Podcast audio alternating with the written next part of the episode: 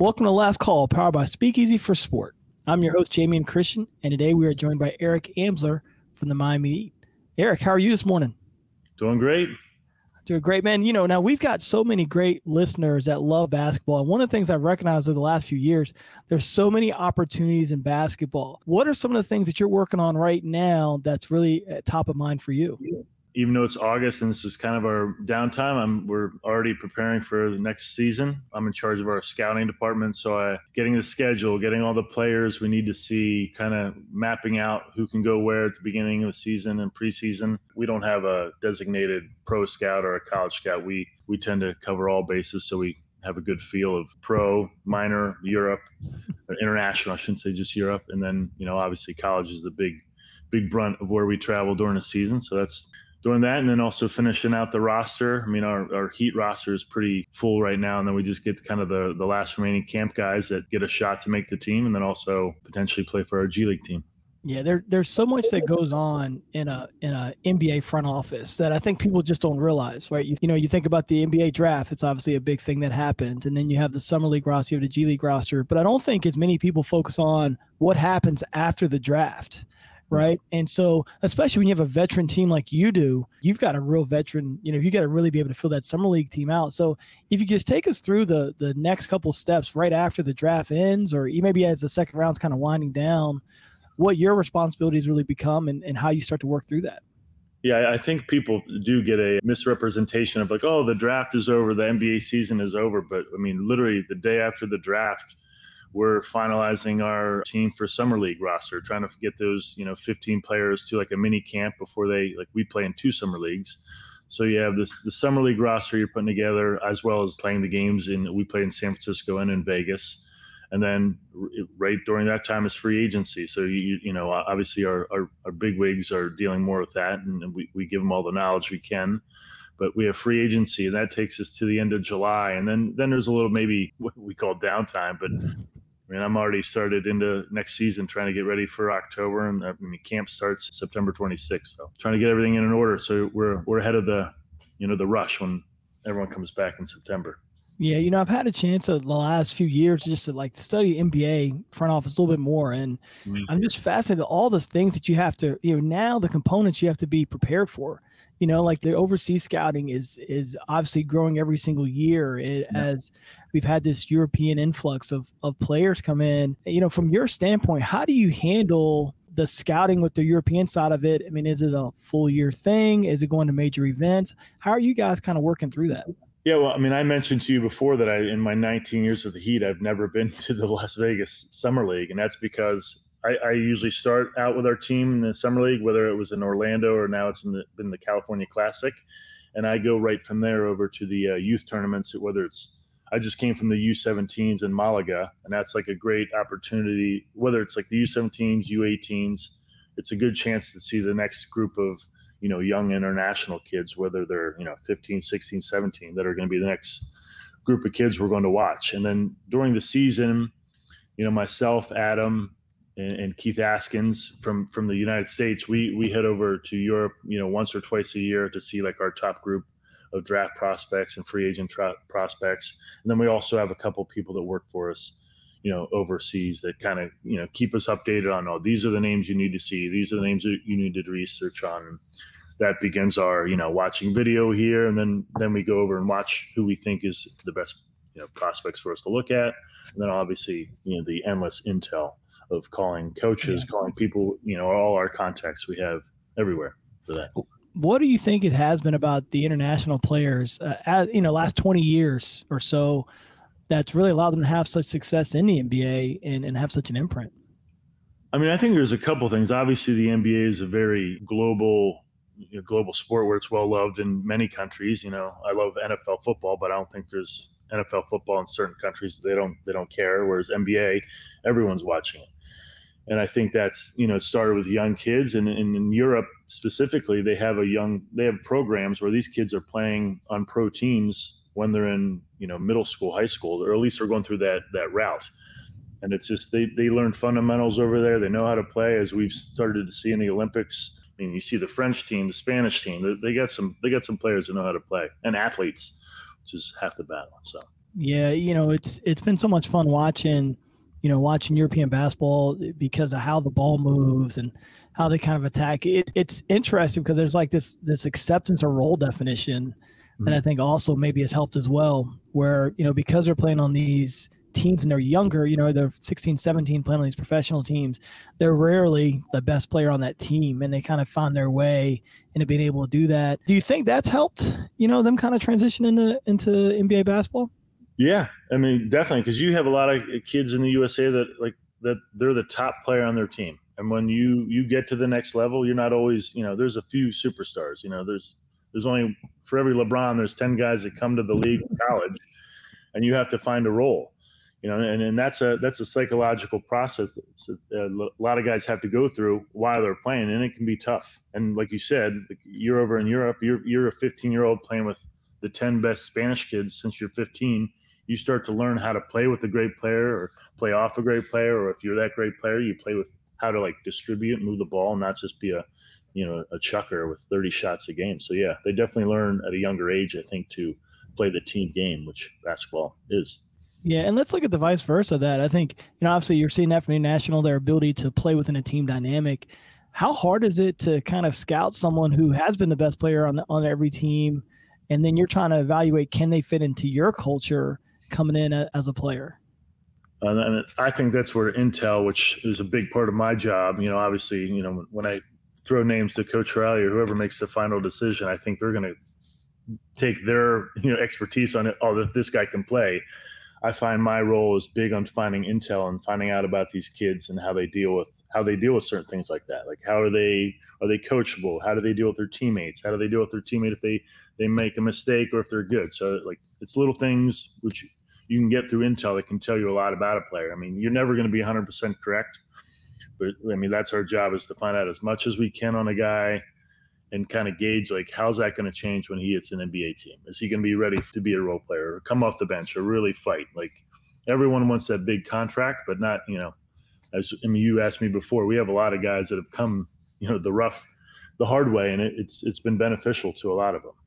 Yeah, and I think you have this whole other component that you have Miami right out the door. Yeah, that, uh, that doesn't hurt trying to attract people to to Miami. But I mean, you know, I, have been in Miami 19 years, and my friends from home always make fun of me that do you ever see the sun? Or you?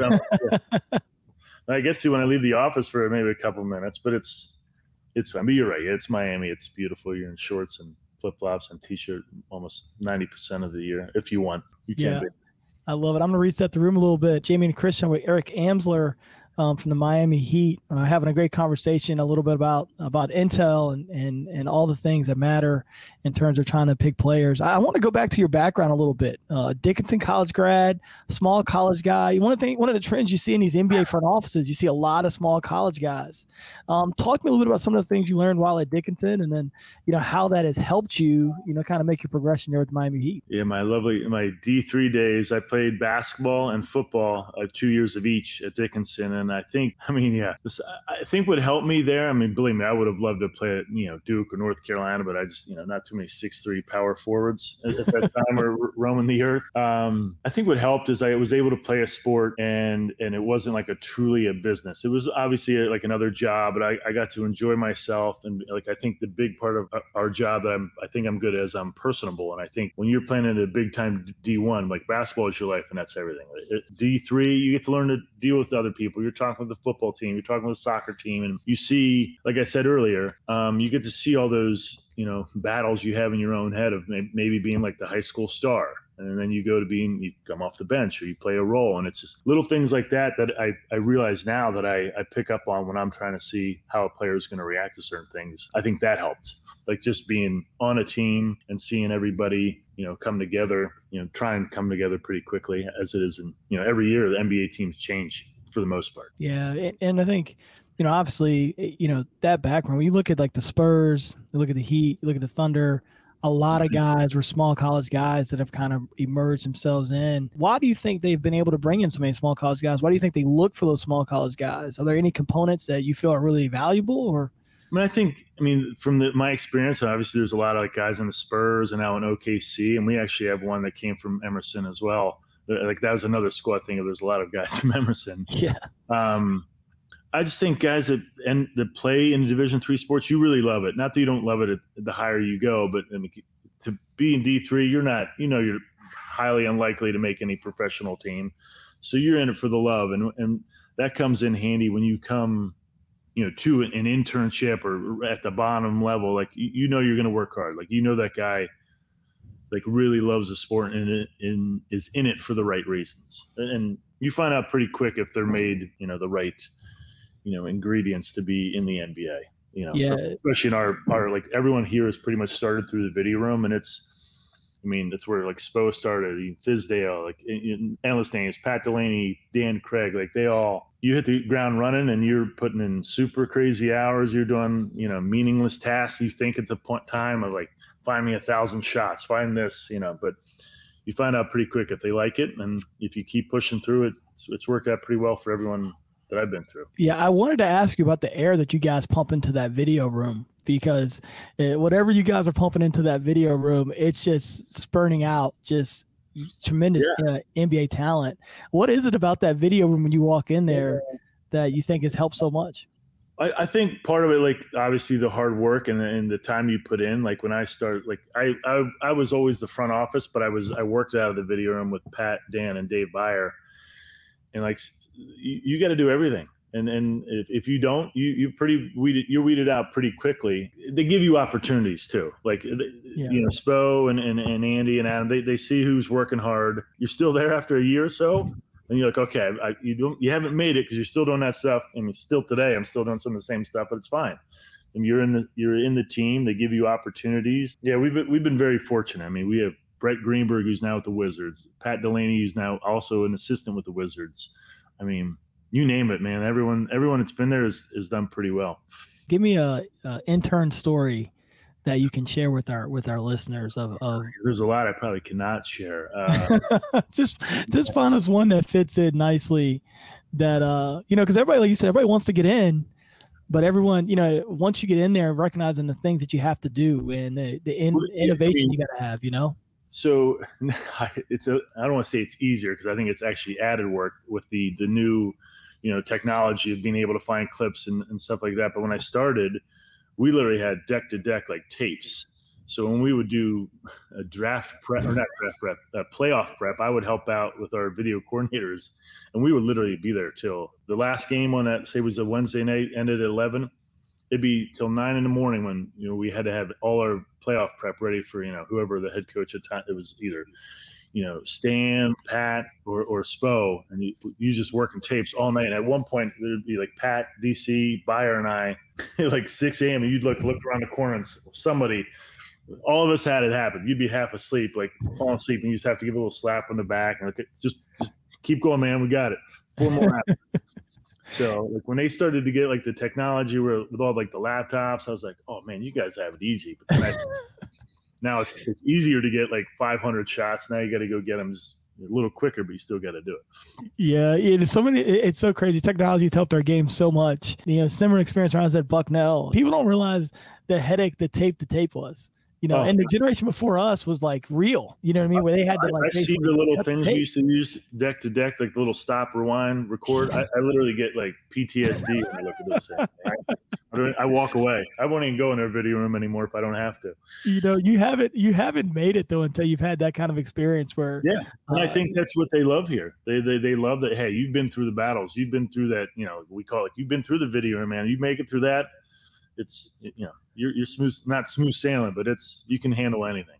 Yeah. Do you, do you have any moments? I mean, you know, obviously you're doing you're doing in such an intel business now, but do you have any, do you remember the first time that you know you're watching the film of a player and you're and it just kind of like popped the film and you were like, this guy is going to be really good. Maybe he's a little bit underrated, but you just remember watching it and thinking, man, like someone's really missing the boat on this guy. I'm trying to think of any like I mean I I mean I can't say any particular name of like an under because I've had a lot. I mean, we have a lot of mess ups. You know, there's the guys. I mean, some of my coworkers be like, "Hey, Amsler, man, you, you had this guy like number two in your draft," or like, yeah, I've been wrong plenty of times. I mean, only one that sticks out in my head. It's not like I was, you know, wasn't like, but like Derrick Rose. Again, he was really good, obviously. Yeah.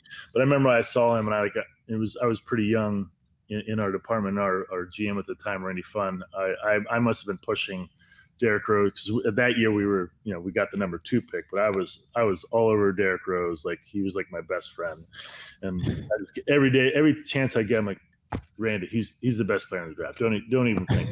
Like, not that Beasley wasn't a great player too, but but uh, I mean under under the radar guys, and we we've been so fortunate with guys like Josh Richardson, Duncan Robinson. I mean we we we work we do really well because we don't tend to have a lot of picks here in Miami which is great. It's fine. Um, we, you know, Coach Riley knows what he's doing, so we got to find that guy. You know, the diamond in the rough, so to speak. So that's half our time is spent trying to find these guys, and that's the good thing about our you know our whole team. We've all been together so long. Like I'm, you know, I'm the young guy, and I've been here 19 years. So we we know what Spo wants. We know what Coach Riley wants. So we not that we're like gearing towards just that guy, but like when it comes down to it, we we know like, all right, is he going to play this guy? Like we know he's going to play the bulldog over. You know, he could be the greatest athlete, but if he doesn't know how to play, or he doesn't play defense, or he doesn't have a specific skill that we know Spo's going to play him, then we we tend to move off those guys. Yeah, you know, it's a that's a great segue. Like I was watching, like I did a ton of like NBA roster uh, research this, this year. Just I was really curious about it. Had a little bit of time on my hands, and one of the things that that I don't think you guys get enough credit for, you know, out of your playoff roster, you had the most undrafted G League guys uh, in the rotation. Yeah. Um, they're making major plays for you. You know, you look at a lot of teams, they're like, you know, you look at some of the worst teams, they have only drafted young drafted players, but you guys have found a way to kind of bridge the gap and to do a little bit of a little bit of both. Bring in some good free agents, some veterans. Just a big time credit to you all because it, I would think it's hard to do that. Why do you think you've had so much success with some of those G League undrafted guys merging into that into that rotation? Uh, again, that's a, you know for our, for our people that are listening, that's really hard to do and and you've had a lot of guys settle in and do that. Yeah, I mean, just off the top of my head, you bring up playoffs. I mean, we had Gabe Vincent came in when Kyle went down with the hamstring. I mean, Max Strus has been phenomenal for us. Yeah. We, I mean, in the past, I'm looking at names, we've had so many players, but I mean, I think obviously some luck goes into it, but I mean, I got to give credit to the players. One, they they bust their butt, and they know, and I think they come in here knowing they're going to get an opportunity, which is a credit to our coaches and Spo. Like, there's a lot. I mean, I'm not try and bash any other teams, but there's a lot of times you'll bring in a guy on a 10 day contract or like he's the bottom, like 15 or, you know, a minimum contract and they'll play the last two minutes of the game or whatnot. But we've had guys come in, Derrick, Derrick Jones, I remember his first game, we had him on a two way, he came up literally first game, suppose like you're going to start tonight and you're guarding James Harden. So like you're thrown in the mix. It's, it's put up or shut up time and same with like Gabe is always he's been like a backup, he's been a third guard, but every time he's been put in, it's always been like a meaningful spot. Like when I started watching Gabe, I was like, oh, this kid can score. He's a shooter, and now like I would think around the league, he's probably known more as like that scrappy defender. That like, I mean, Trae Young, we threw him on Trae Young in the playoffs, and he you know, Trae Young's one a phenomenal scorer creator, and he did a you know pretty darn good job on him, I thought. So credit to our coaches. They they put him in a spot and they play them in meaningful minutes, and, and I think they feel that, and they it, confidence it helps their confidence, which I think is a huge thing with those type of guys in the league. You, like these guys are going through so much mentally, just dealing with the NBA life, dealing with this. Like you know, they have so many things on their plate on top of trying to be the best basketball player they can be, and the fact that they get that confidence from our staff and our front office, like, hey, we believe in you. You're going to play. When that opportunity comes, give it your all. And it's not going to be like that last 30 seconds of the game, which is fine if they can get that. But Spo will put you in the second quarter or the first quarter just to see how you are against meaningful, you know, rotation players. So yeah, it's been like it's been really fun to watch. You know, it's just because you know you always kind of see the you know the top end draft picks and those kind of guys that you really that you know well. You know, and it's fun as a person who loves basketball to watch a guy like Gabe Vincent get an opportunity. You know, I remember watching Max Strus play when he was playing when he was playing Division two, and I was like, man, this guy doesn't really fit here. He's got great size, athleticism, lift, all those things. But he can shoot, and he's tough. Uh, that's the thing. Like he can shoot, and he's tough, and and, and also like to give credit to our our our Heat roster guys. Like I remember we had Duncan Robinson coming in for like workouts the year we signed him. I don't even know if he had had a two way at that point and they're just playing pickup, and he's like he's trying to make you know, pass the ball to certain people. And I think I don't know who it was UD or somebody. They stopped the pickup like, hey, what do you do? What's your strength? You shoot, right? If you don't shoot, you're not going to be here. And I think having like our you know star players, our leaders, like you know not bark at them, but like, hey, you you have a skill. This is the time to show it. And I think that helped. Like Gabe knew his role his way onto the, the court was probably through defense. Duncan, you're a shooter. So, you know, shoot from 40 feet. We don't care. We, we have a better, I believe it's going to go in every time. And him and Strus, every time they shoot, I, I, feel pretty confident. And I know they feel pretty confident it's going to go in. Again, let me reset the room a little bit. Eric Amsler joining us today on Last Call. Just a great conversation about about, about players and, and the Miami Heat culture. Mm-hmm. You know, what what is the Miami Heat culture? You know, everyone talks about that. It's like now become like a, a, a catchphrase. What is the Miami Heat culture? Oh yeah, it's all it's all over t-shirts. You hear it a lot. I'm sure the outside is probably sick and tired of heat, hearing about heat culture sometimes, but I think everybody inside here has their own interpretation of it. I, I think for me, it's kind of what we've been talking about is that since the day I've started, it's always been about win. There's never been anything other than getting to a championship, winning a championship. I mean, it's never been like, hey, just make the playoffs. Just let's see how good we can do. It's it's been one goal every every year I've been here, and we've been very fortunate. I think our culture starts with our leadership. You know, obviously the Arison family and and, and Pat Riley's, you know, he's been the leader since I've been here, and he's been the leader since '95 and it's his vision and, and we all kind of follow that vision that idea and it's it's just trickle, trickled down to all of us that have been here and obviously everyone's been here you know, from yeah. Andy to Adam to Spo to everyone that's been here. We're all under his umbrella, you know, Coach Riley's, and it's worked pretty well so far. So I think we'll we'll keep going with it. yeah, people don't realize. I mean, you know, the I realize, and, and you do because we're in that when the Miami Heat wasn't very good. Oh, you oh yeah. Know, when when when the like now in recent memory they've been good for, you know, 20 years, 22 years, 25 years, something like it's been incredible the run that Coach Riley's had there, uh, coaching, and then into his leadership, that probably people, younger people, probably don't even remember that Miami Heat not being one of the best teams, and it's just yeah. been, been, ongoing. What is it? And I'm gonna ask you about a couple folks that that you've mentioned already. Mm-hmm. What is it that Pat Riley does that's so good that has changed multiple organizations with his with his presence? He he sticks to it. I think the straight. He, like I said, his his goal is winning and if, if everyone is on that same train, like that train's going straight to championship, everyone hop on. If you're not on it, you're you're you're off of it. So he's he's had that mentality. I, I think with the Lakers, he had it with the Knicks. I mean, like you said, he had the Showtime Lakers. He had the the gritty Knicks that you know used to fight with the, the Heat. You know, and then that, and now he's here and he's had. I, I think we're a mix of both. You know, we have athletes. We have you know we we grind and we're tough you know, they had that. I mean, I don't even remember the motto, but there's like the, they used to have these T-shirts of everything that the Heat was, and he just every year it's the same thing. We know what he wants, and and we all are going for the same goal. So, yeah. What what makes Erik Spoelstra so good?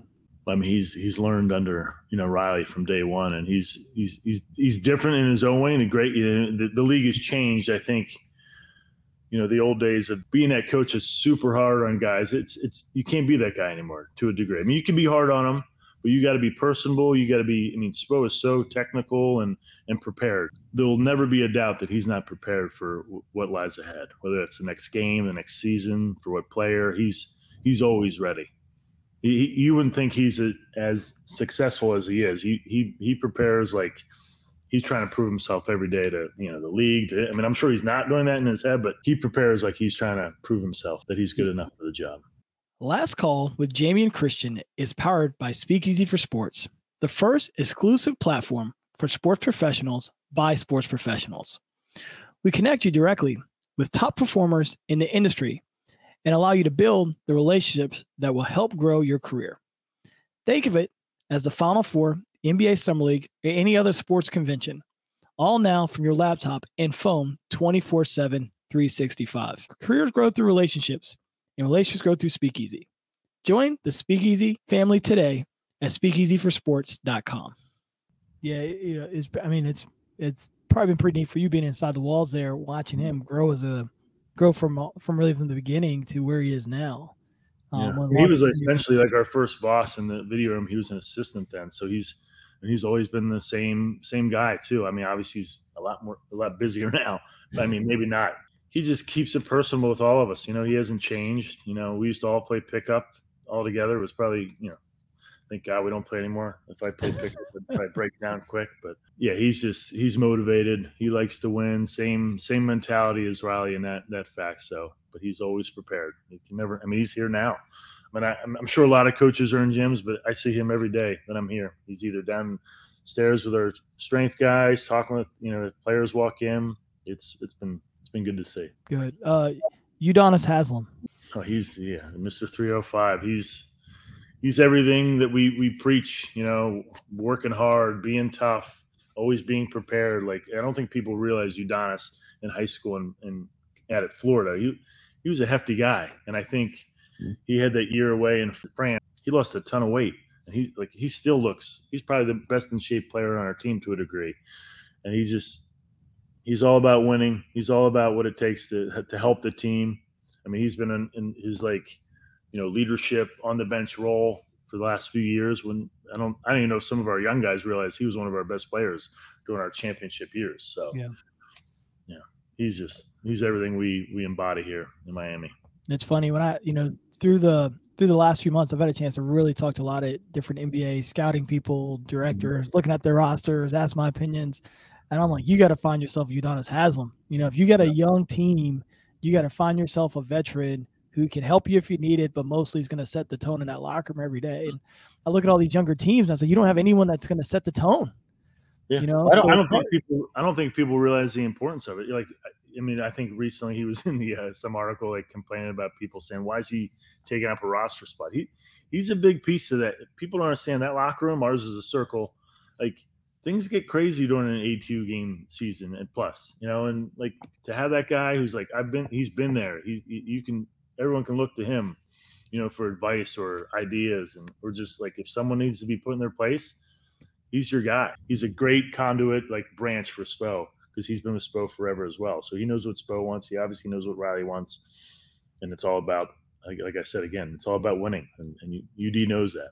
Yeah, I look at look at all these younger teams, and I'm like, you know, they're like, what do you think? I'm like, eh, you've got great young talent, but if they don't have some person in that locker room that can tell them right versus wrong. Yeah. You know, because you know your coaches only have so much influence over a team in college or pro or wherever. You know, mm. there's so many things that are going on in that locker room, in that circle, that you just don't have control over. So uh, having a veteran like that that sets the tone, that understands it. I always say you need someone that defends the culture, and whatever yeah. your culture is, having someone that's a defender of that is exactly really change it. Yeah. Uh, yeah, and it's funny because other scouts, I'm on. I spend half my time on the road with other scouts, and they're, they're like, "What is about UD? Why, why, do you still have him? Or like, who's the next UD?" I'm like, "I don't know. I'm not. I mean, I'm not giving up that secret. I mean, I don't even know if it is a secret. It's just it's who he is. But I mean, you got to be here to really see it when it's in action. It, it's the best."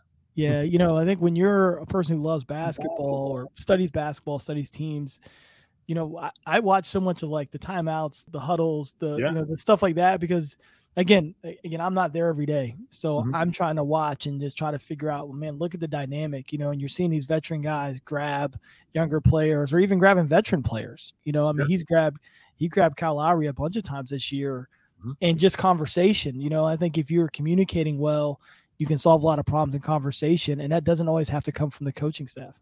Yeah, it's exactly. Sometimes after a while, you get tired of the coach's voice. Sometimes, and it helps having that the player. Like we used to have Juwan was similar in that way. Juwan and UD. You know, you want to hear from a player. It's a you know, I don't know. It's a different relationship, and and you, and I'm sure UD can say say it in a different way than Spoelstra can without causing uh, any issues. Yeah, I agree. Yeah, it's all about finding ways to have honesty in the locker room. Yeah, I tell a lot of people too. You said about like taking my daughter to a few games of scout. I'm like, watch this guy when he walks to the bench and tell me what you think, or if I know it's going to be, you know, it could be a potential interaction. I'm like, that's what I look for. I like to see how they, how like you said, a vet. How does he grab a player? Does he yell at him? Does he like, you know, put his arm around him? It's it's very important. Yeah. Yeah. yeah. At the end of the day, the game is all about making others better. Mhm. Yeah, And- if they can all get into that that belief, because sometimes I mean everyone there's t- we we work in a business of a lot of egos and guys are I don't want to say just all about themselves, but they, they're trying to improve themselves and be better. And, and the best way for that to happen is having a good team. Like Yeah. I, I say that to our G League team, like it's all you guys are trying to make the NBA. I know that, but the best way for that to happen is becoming a team, being a good team. It just helps. It helps get you to the next level for everybody. Agreed. Agreed. Uh, Alonzo Mourning. What does he mean for Miami Heat? his Zoe is he's tough, man. He's he's always he's captain serious, but I mean he, he obviously you can get him to smile every now and then, but he's he's I don't want to call him like the original UD because they're very similar, but he's been here. I mean that was Coach Riley's big, you know, acquisition back then when he brought him in, and it was because he was he had a toughness and a work ethic to him. I mean he wasn't always the biggest guy. Funny enough, I saw a picture of like him and Bill Russell and Shaq and all these like great centers. And, and I don't think people realize Zo's like three inches, four inches shorter than those guys. Yeah. So that just shows he had to work his tail off. I mean, I grew up like watching Georgetown a lot. I think I had a Patrick Ewing, you know, Zo Georgetown jersey, and like now, like seeing him, and like he was like not that he was skinny, but he was like a, a slender big man. If he heard me say, he'd probably come and hit me. But now he's like, you know, he's super jacked still. I don't even know how old he is, and he's, you know, he, he works hard, man.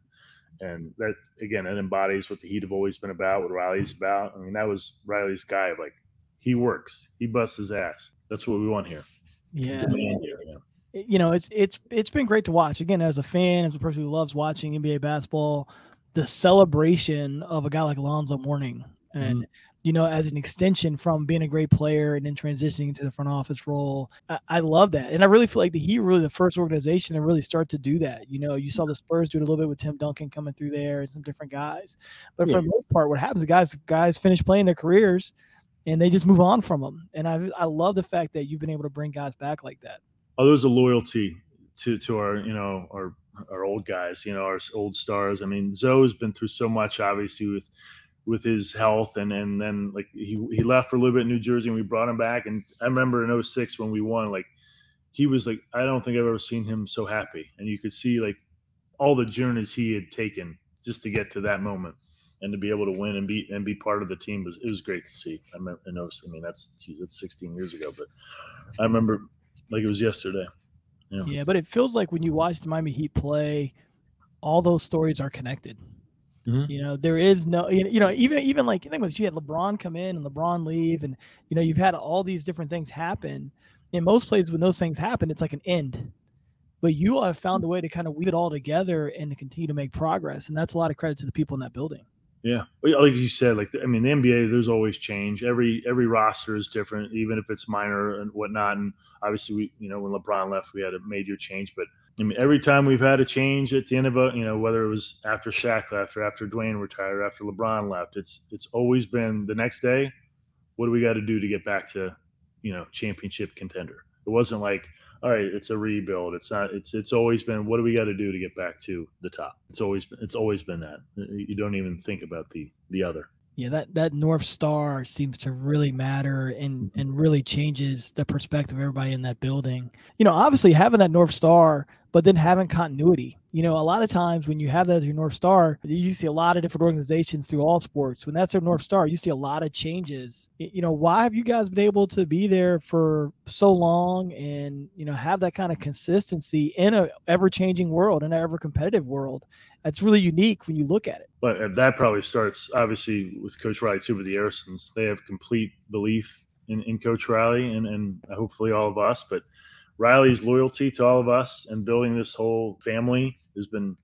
I think it helps because there's a trust and there's an understanding. Like you, when there's constant change, you're you're a new guy, even if you know the person. Like maybe you haven't worked with them, it, it can be different. Like I don't want to say I know exactly how certain people in our office think, but I, have a pretty good after 19 years of working with you know whoever in our our departments. I have an idea what they want, what they they're thinking, and and or how we all can best help that. You know, the the end goal. So I think that the continuity there has been huge, and we all understand it. And I think Coach Riley and, and the Arisons understand that. That's that's why we've been pretty successful because of all the you know we can be on. There's an honesty you know in conversations that maybe isn't there in certain teams that are like new together. Yeah, and I, I think that's so important. Like again, that honesty. You know, like if you see a player you really like, you like you said, you talked a lot about the mistakes that you're able to make, and and you still been able to have some successes, right? Like that that only breeds trust between people like knowing yeah. oh, this guy's gonna like this kind of person and you kind of work through it and eh, what people don't realize in sport is that you, are going to lose a lot, you know, in the front yeah. office, and you're, you know, you're to your wins are going to be celebrated. And your a lot of your losses, you're not might not even be known. If you if you're winning sixty percent of your games, you're still losing forty. It's like you know in baseball when people are like, "Oh, he's a 300 hitter, that's great," but he's getting out seven of the other times. It's you know it helped the, the continuity and everything you, we're talking about. It just it it helps when you're trying to give like your most honest declaration of a player. Like you're not worried or like, oh, he's going to think I'm the worst scout in the world, or like we have that relationship where I've believe me, I've screwed up on players I like that turned out not to be as good as I thought, and we can not joke about it, like, oh, Amsler, you, you thought this guy was great. where's he at? You know, I'm like, okay, I get it. I'll do better next time. So there's a relationship, and the fun part of it in that that helps. You know, it builds your own confidence, and you know everyone accepts that. Hey, we're not all perfect here. We're not we're not going to be right 10 times out of 10. What what do you think what's the biggest component of why a talented guy doesn't make it? I think a big thing is their main focus not being the court. Like I said, you, you come in the NBA with these salaries and whatnot. And nowadays, all these kids that come in that are drafted high, they're pretty young. They're 19, 8, 19, 20. I, I think of myself at 19, 20, if I was handed some of this money, I won't be on this call. I promise you. It might be with a jail sale behind me. I don't know. But I think that's a lot for these guys to handle. And I think they forget what got them there and you know the work. You're coming into a league where everyone's good. Everyone on that team is good. It's not like you're the best player out of five. You're everyone on that team has been a star at college or in high school at some level. And and being able to handle that and all everything that comes at you you know these kids are alone a lot too i think. And the nba has done a great job of like trying to help them with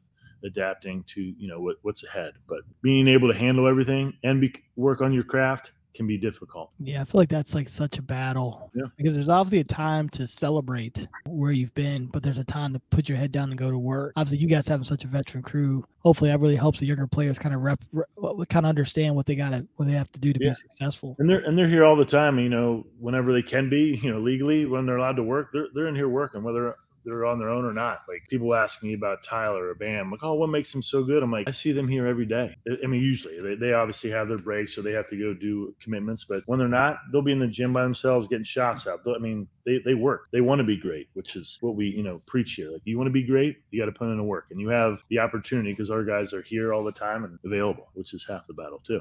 Yeah. How much have you seen the the front office staff, the player staff, the coaching staffs? How much have they grown in, in your years with the Heat? Back when I started, like like our coaches wear like the black shirts and black shorts, so it's always like, oh, the black shirts are here.